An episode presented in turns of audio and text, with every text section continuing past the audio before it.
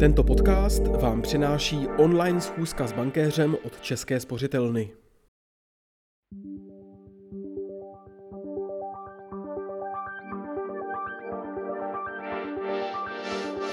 Dobrý den, jsem Jiří Špičák a vy posloucháte E15cast, krátký podcast o velkých proměnách biznisu.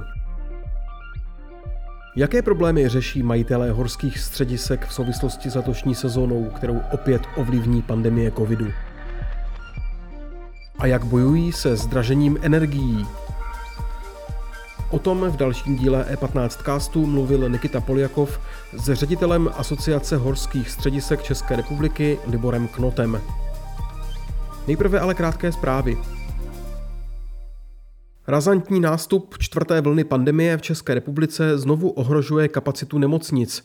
Vláda Andreje Babiše v demisi chce bojící nákazu zastavit řadou opatření podobných takzvanému bavorskému modelu, ale s některými rozdíly.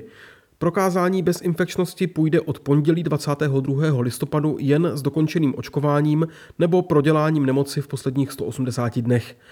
Obnoví se plošné testování ve školách i firmách, a to zřejmě až do konce února. Mezinárodní solární skupina s českými kořeny Photon Energy umístila na trh zelený dluhopis s ročním výnosovým úrokem 6,5% a nominální hodnotou až 50 milionů eur. Photon Energy použije výnos z emise dluhopisů na financování developmentu a výstavby vlastního portfolia fotovoltaických elektráren. Hodnota exportu ze severního Irska do Irské republiky zřejmě letos přesáhne 3 miliardy eur, zhruba 76 miliard korun.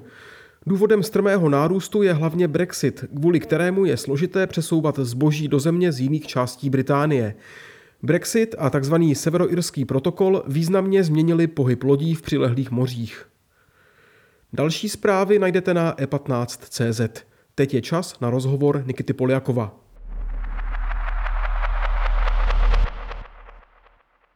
Teď už tu vítám Libora Knota, ředitele Asociace horských středisek. Ahoj Libore.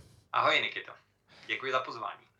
Co uh, střediska uh, a i vy v asociaci v souvislosti s letošní sezónou nejvíc řešíte?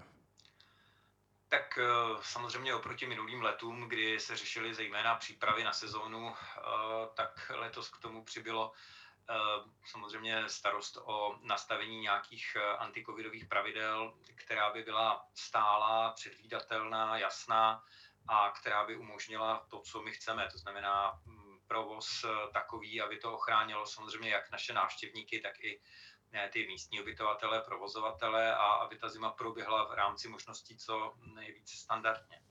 A daří se vám to nastavit tak, aby ta pravidla byla konzistentní, neměná a, a zároveň třeba zajišťovala bezpečí eh, pro návštěvníky?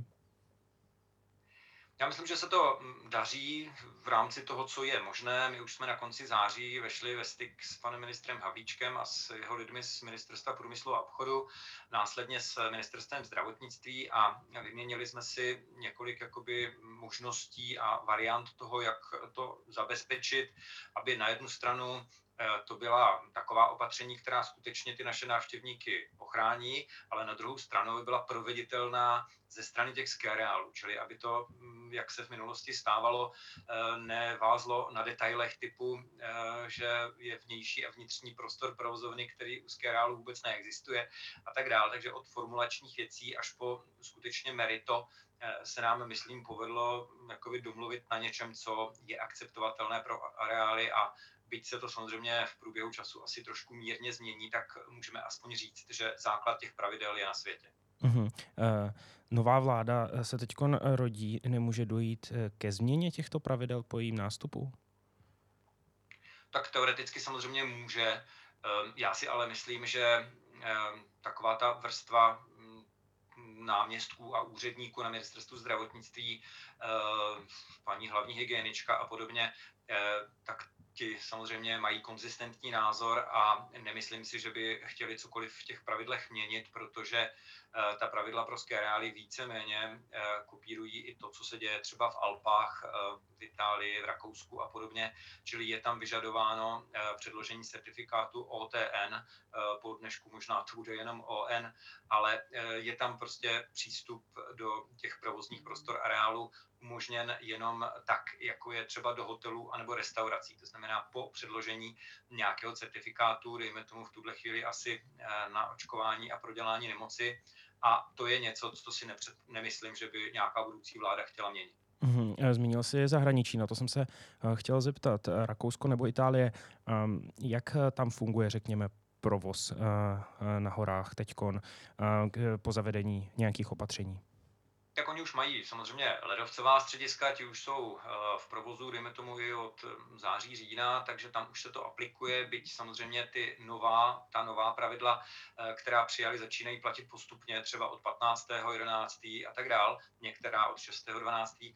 Ale v principu je to to, co jsem říkal, to znamená také tam kontrolují eh, bezinfekčnost v úvozovkách, čili očkování, test, nemoc, OTN, Rakousku je to poměrně přísné, tam je to dokonce na délku toho pobytu eh, přímo spárováno. V Itálii každý den ráno se musí ten Eh, návštěvník nějakým způsobem přes eh, internetové připojení eh, jak si validovat ta data. U nás takovouhle technologii nemáme, to znamená, že my jsme se s ministerstvem domluvili na tom, že to budeme dělat podle svých technických možností a budeme to kontrolovat v podstatě v okamžiku prodeje buď na kase, anebo v online prostředí. V jaké kondici vstupují české skiareály do letošní sezóny po, řekněme, tom, to, po, tém, po tom drsném minulém roce? No tak určitě to nemůžeme hodnotit jako dobrá kondice, protože to, co se stalo loni, je naprosto bezprecedentní.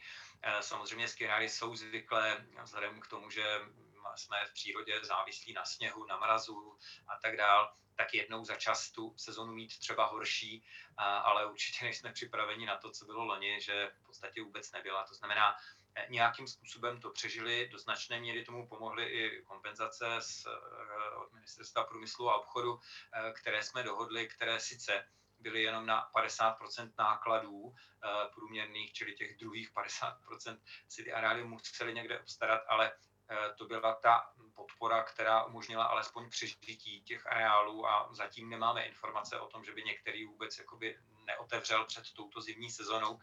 Čili eh, je potřeba si uvědomit, že v podstatě rok a půl už skerály díky své sezónnosti nemají žádné tržby a tudíž je eh, samozřejmě ten vstup do té další sezóny eh, hodně, hodně náročný. Ty investice v podstatě pokračovaly jenom ze setrvačnosti tam, kde byly tak obrovské a naplánované, že už je nelze úplně moc zastavit, ale v mnoha případech ty investice byly odloženy buď na příští rok nebo na neurčito.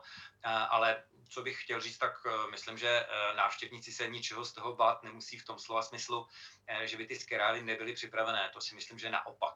Takové ty provozní věci, připravenost na zimu bude podle mě naprosto dokonalá, protože samozřejmě se na návštěvníky těší a doufáme v hladký průběh sezóny. Mm-hmm. Uh, skerály také jako i v ostatních odvětvích zreagovaly s dražením. Um, může to částečně vykompenzovat, řekněme, to, ten propad biznisu? který uh, zažili? Já bych neřekl, já bych neřekl, že to zdražení to může nějak vykompenzovat, ono to v podstatě uh, vykompenzovat moc nejde, respektive ty ztráty a ty půjčky další, které si museli areály nabrat a všechny ty uh, odklady splátek a leasingů a podobně, tak ty budou trvat nejméně dva, tři roky, u některých ještě déle. Takže eh, určitě to nepůjde spravit nějakým jednoduchým opatřením typu zvýšení cen. Ono ty ceny mají dva základní důvody. Jednak je ten loňský propad, o kterém jsme se bavili, ale jednak samozřejmě, a to bych řekl, že je i převažující v tuto chvíli, Eh, jsou ty naprosto enormně se zvyšující ceny vstupů, to znamená energií, ať už je to nafta do, do roleb eh, nebo elektřina, prostě do všech těch eh, zasněžovacích systémů, lanovek a podobně, anebo i cena lidské práce, mzdové náklady a všechny tyhle věci jdou tak obrovsky nahoru o desítky procent, že to zdražení, které my jsme spočítali, že je plus minus okolo 10-15% v průměru, tak víceméně ani nekopíruje navýšení těch vstupů. Libore, budeme doufat, že letošní sezóna na horách vyjde skvěle. Díky moc a měj se hezky. já jsem taky rád, eh, že máme pravidla a doufáme, že nepřerušovaný provoz po celou zimu eh, budeme moct nabídnout všem našim zákazníkům. Moc se na ně těšíme, doufám, že si to taky společně všichni užijeme. Takže díky. Díky za pozornost. E15cast najdete každé všetní ráno ve vaší oblíbené podcastové aplikaci.